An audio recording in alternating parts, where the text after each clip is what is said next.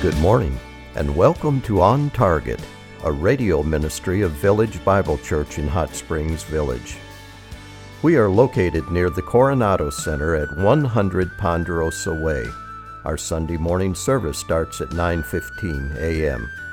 We hope you will enjoy and benefit from the sermon you will hear this morning. Now sit back and relax as you listen to a message by Senior Pastor Dr. Jason Lancaster.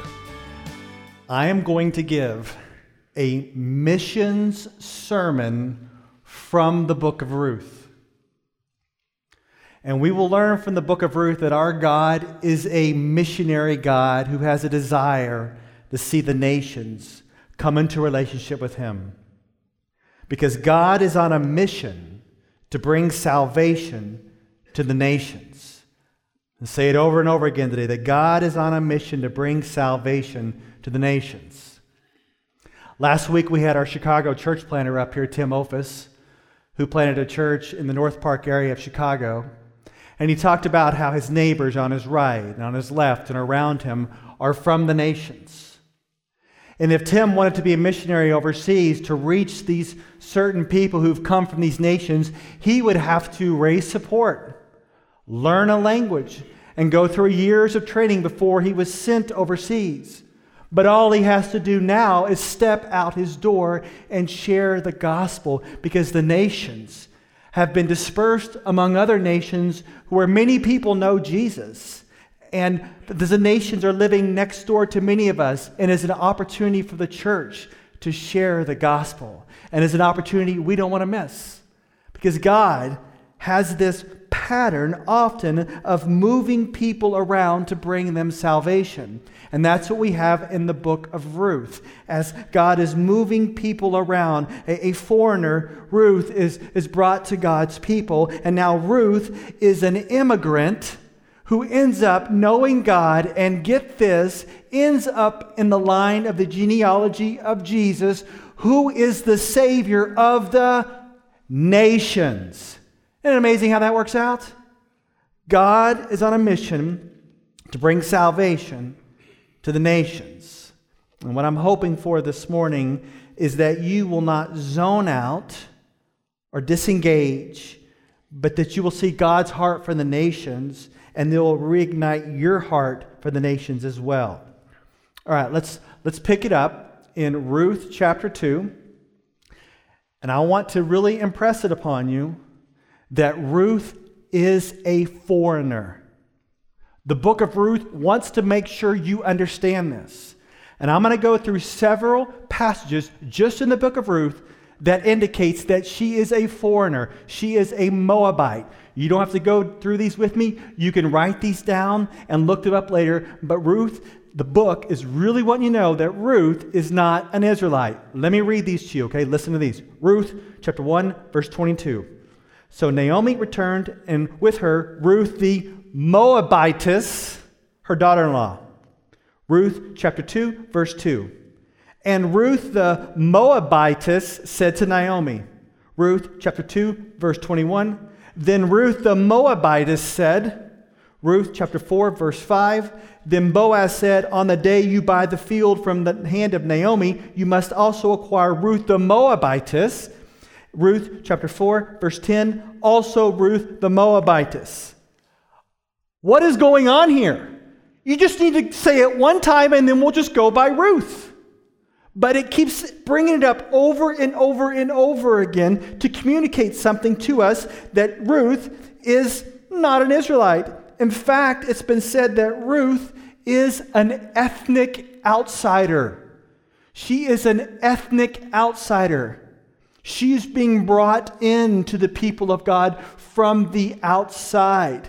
And we're going to see Boaz just display great kindness to her in our text this morning. So let's pick it up. Ruth chapter 2, verse 14. Ruth 14 in chapter 2.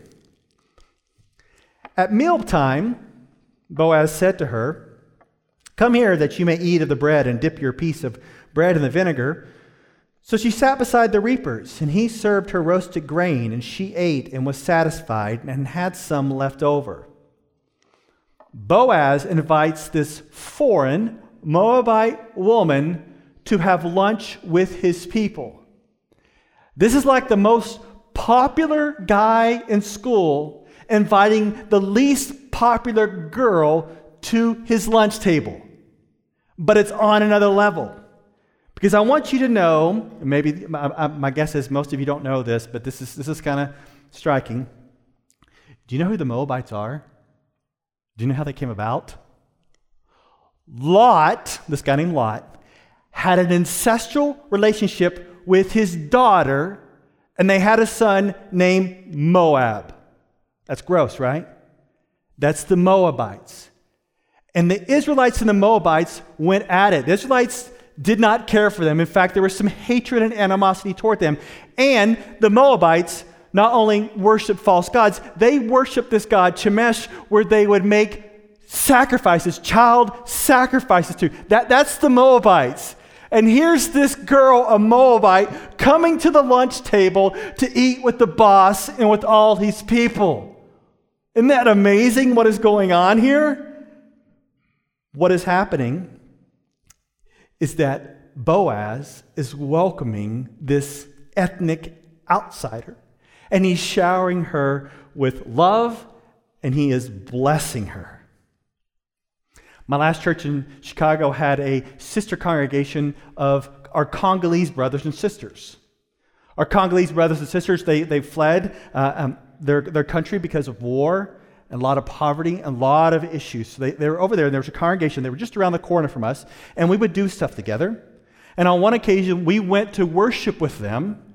And while we were there, we, we took up this offering as they would, uh, would send money back to their country for this sewing, sewing machine ministry where they would make stuff for people who, who needed things. And there was this big offering that was taken that day. And, and the pastor, uh, a good friend of mine, his name is uh, Kikiti Kikama, I love that name. I used to meet with him all the time, and we, we met together, and he said, I just, I just want to I just want to say, you have, you guys are such a blessing to us.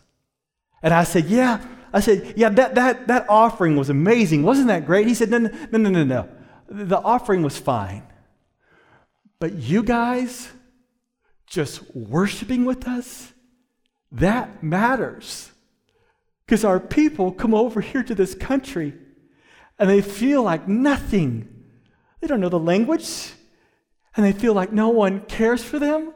And for you guys to come and worship with us shows that you value us.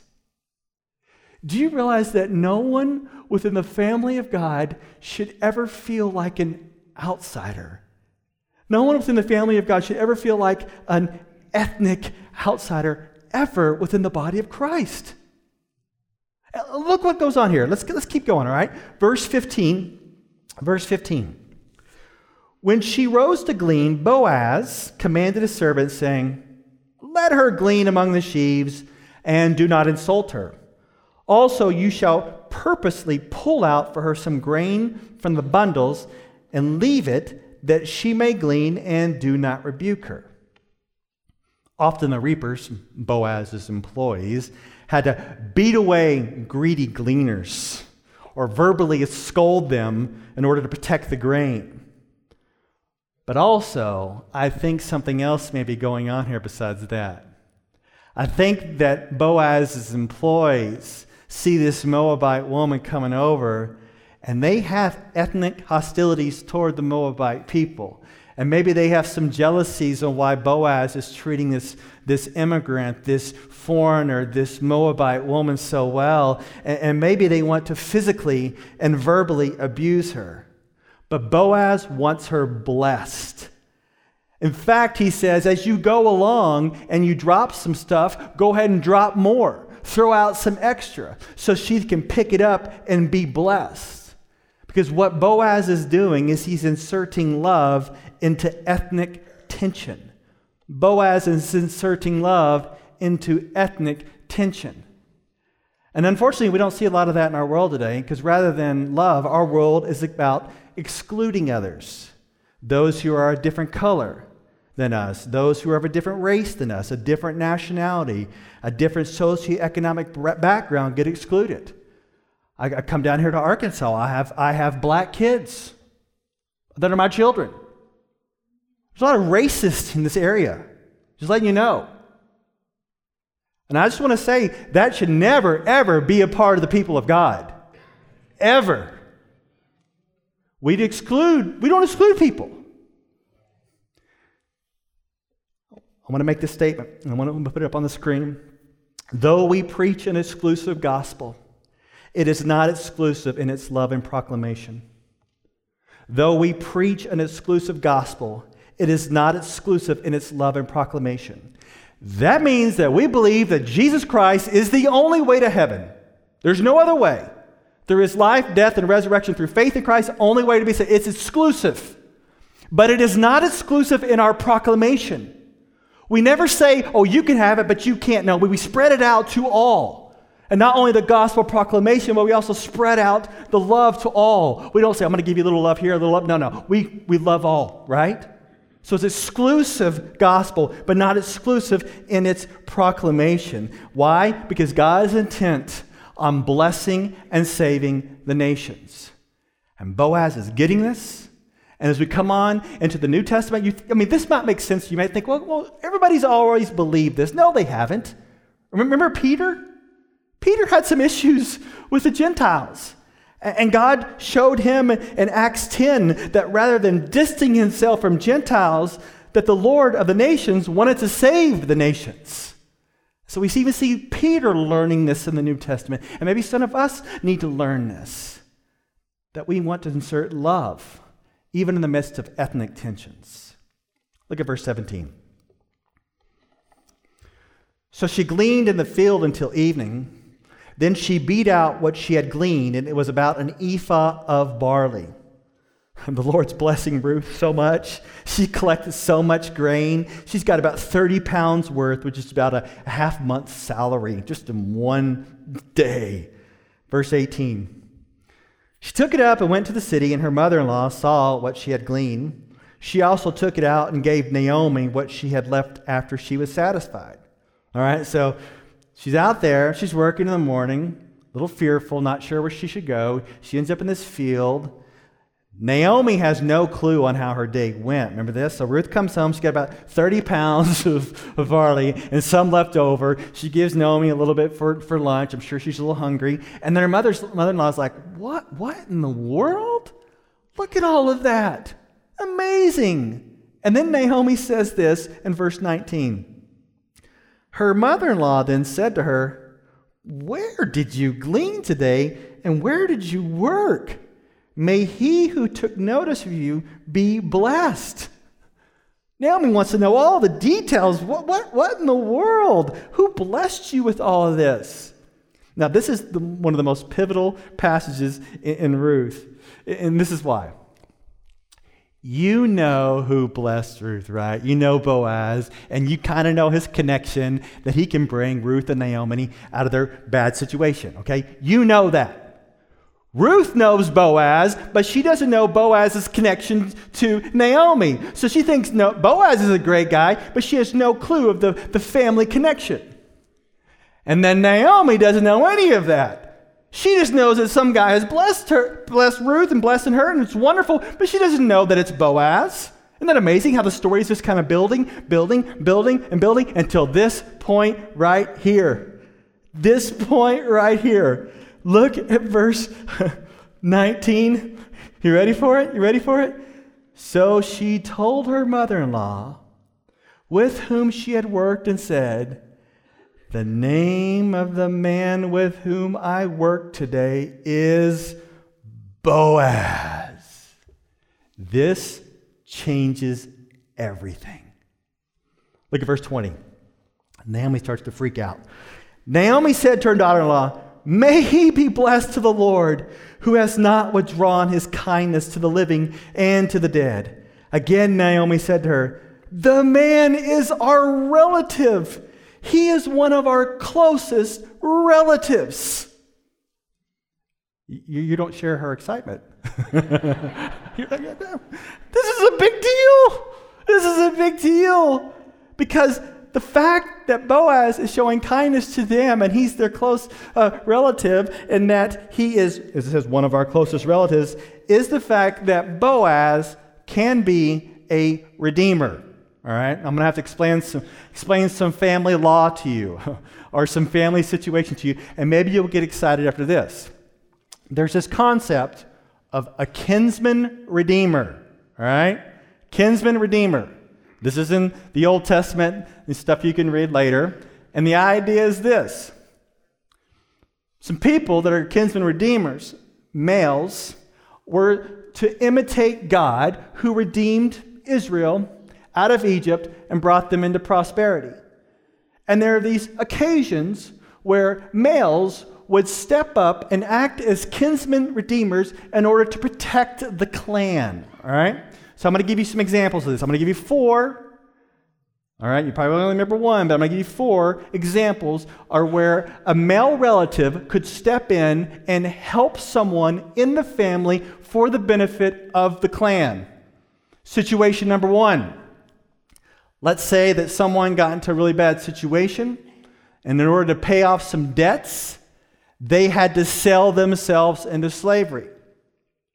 The relative, the kinsman redeemer, would come along and go and redeem their relative from slavery. You get it? Kinsman redeemer. That's something they would step up to do.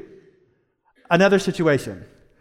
Let's say that on another occasion, that if a relative was hitting hard times and had to sell some of their property, that's something you don't want to do then a kinsman redeemer would step in, provide the funds, and buy back the property so they could stay within the family. Situation number three let's say that a relative was murdered. Then the kinsman redeemer could step up and track down the killer in order to avenge death. Now, situation number four, which has to do with Ruth. The situation in Ruth shows that a kinsman redeemer could also step up and make provision for an heir if a male relative died without children. Now, are you excited for Naomi? That's what she's excited about. She's like, What? Boaz? That guy right there.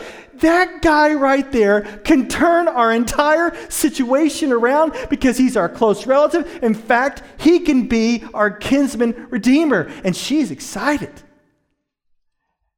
And why we should be excited, is that Boaz's redemption of Ruth is a greater picture of the redemption of Jesus Christ and what he's done for us. You see, Boaz's redemption of Ruth is a picture of the greater redemption of one who will descend from Ruth and redeem us from sin and redeem us from the wrath of God and redeem us from eternal separation in hell. He redeems us and brings us to himself. And so, as Boaz redeems Ruth, one from another nation, so Jesus will come as a descendant of Ruth and Boaz to redeem the nations. And that's the good news. As Boaz redeems Ruth, one from another nation, so Jesus will come as a descendant of Ruth and Boaz to redeem the nations. And that's us. And we get in on that. And that's the good news. Verse 21 Then Ruth the Moabitess said, Furthermore, he said to me, You should stay close to my servants until they have finished all my harvest. Naomi said to Ruth, her daughter in law, It is good, my daughter, that you go out with his maids, so that others do not fall upon you in another field. So she stayed close by the maids of Boaz in order to glean until the end of the barley harvest and the wheat harvest, and she lived with her mother in law. So Ruth finishes up her duties in the field and to the end of the harvest. Then she continued to live with Naomi, and we are left to wonder is that it? Is that the end of the story? Does Boaz's kindness go no further? I mean, it's one thing to show kindness to a foreigner, but would Boaz go as far as to marrying her with his Redeemer responsibilities? I mean, it's one thing for, for Boaz to say, Yeah, I want to introduce you to someone. This is Ruth, the Moabitess. And it's another thing for Boaz to say, Yeah, let me introduce you to somebody. This is Ruth, my wife. What's going to happen? Stay tuned. Come back next week. The encouragement from this passage shows us clearly that God's heart for the nations is not just a New Testament idea. Did you know that? God has a heart for the nations even in the Old Testament. It starts all the way with Abraham. We know in Genesis 12 that God has a blessing in store for the nations, that through the seed of Abraham, the nations will be blessed.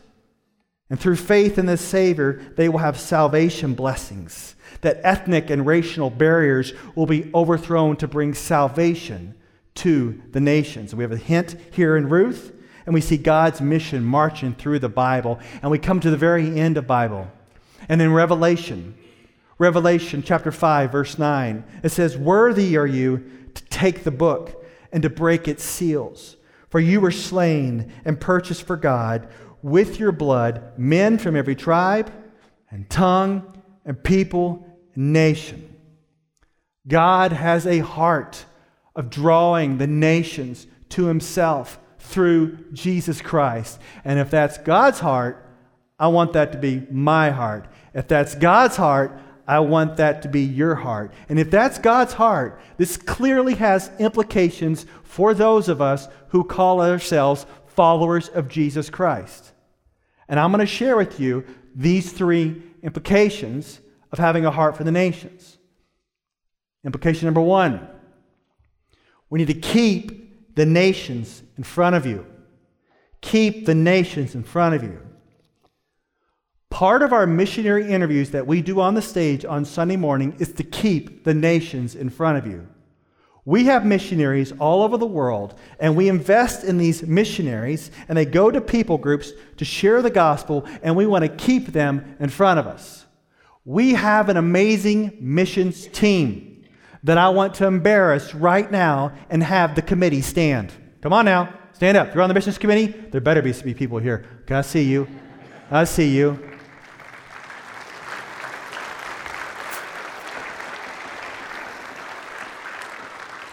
These people are responsible for keeping the nations in front of you. And so when you see them after church today, go up to them and say, Keep the nations in front of me. That's their role. The second thing is that we can be involved personally. And I'm going to ask you a difficult question that you may have not thought about recently, but I'm just going to ask you is that who can you reach out to today that would be considered an outsider? Maybe an ethnic outsider, maybe a social economic outsider, or maybe they are like the tax collectors and the prostitutes and the sinners.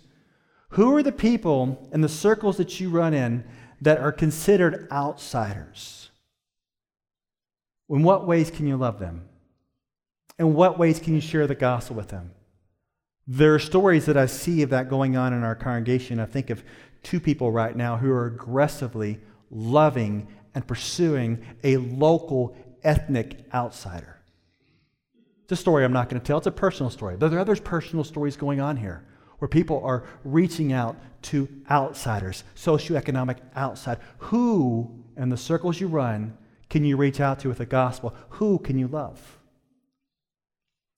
And the last one, number three, is that we want to invest in reaching the nations. It's interesting that where our money goes, so goes our heart. If you're investing in a certain people and giving money that direction, then your heart will naturally follow that direction. And earlier we heard from Bob Warner talking about the Gideons. As the Gideons are passing out the Word of God, getting the Word of God out locally, nationally, and globally, people are coming to faith in Jesus Christ. They are coming to faith in Jesus Christ, not only locally, not only nationally, but globally. And I was interacting with Bob. I said, Bob, give me a story. And Bob always has stories. I said, give me a story of something that's going on internationally. And he told me about a situation that was really cool in Colombia with the idea that really fits with Ruth that there are no disposables in God's world. There are no disposables in God's world. Because you may know in Colombia there's a significant number of people who make a living from the city garbage dumps. They don't have a place to live, and they just spend their days and nights in these dumping areas. They even get their food from there. Well, one day, there's this guy named Yusame, and he was searching through the, the trash, and he, and he found a Gideon Bible. And on the Bible, there's this gold lettering, and he thought, well, maybe it's worth something, but he didn't know how to read. And so he had this Gideon Bible, and he, and he goes and he meets with this friend who knew how to read, because uh, how to read, and he says, you know, can you teach me to read? And let's use this Bible as the book that we're going to read in Spanish. And so his friend, using the Bible, taught Yusame to read. And over time, Yusame came to put his faith in Jesus Christ. And he gets saved by going to the trash, getting the Bible, reading the Word of God, put his faith in Christ, and it didn't stop there. Because this guy went on to disciple and lead Bible studies to others to the point where he was invited to the presidential palace to lead a Bible study. Are you making the connections here? There are no disposables in God's world. And it just makes me think about Ruth as this outsider, just like Yusame, who's brought into the family of God because we do not exclude people. We have an exclusive gospel, but it's not exclusive in its proclamation. And the good news is we have people all around the world who are coming to faith in Jesus Christ and becoming our brothers and sisters. And it's our responsibility to say, hey, to the outsider, come on in. Hey, to those the world disposes of, come on in. Because God has a heart for the nations, and we want our heart to follow His. We hope you enjoyed this message. It was preached recently at Village Bible Church. You can hear this message or let others know about it by visiting our website at vbchsv.org or call us at 922 0404. Meanwhile, have a blessed day as you walk along the way, guided by God's Word.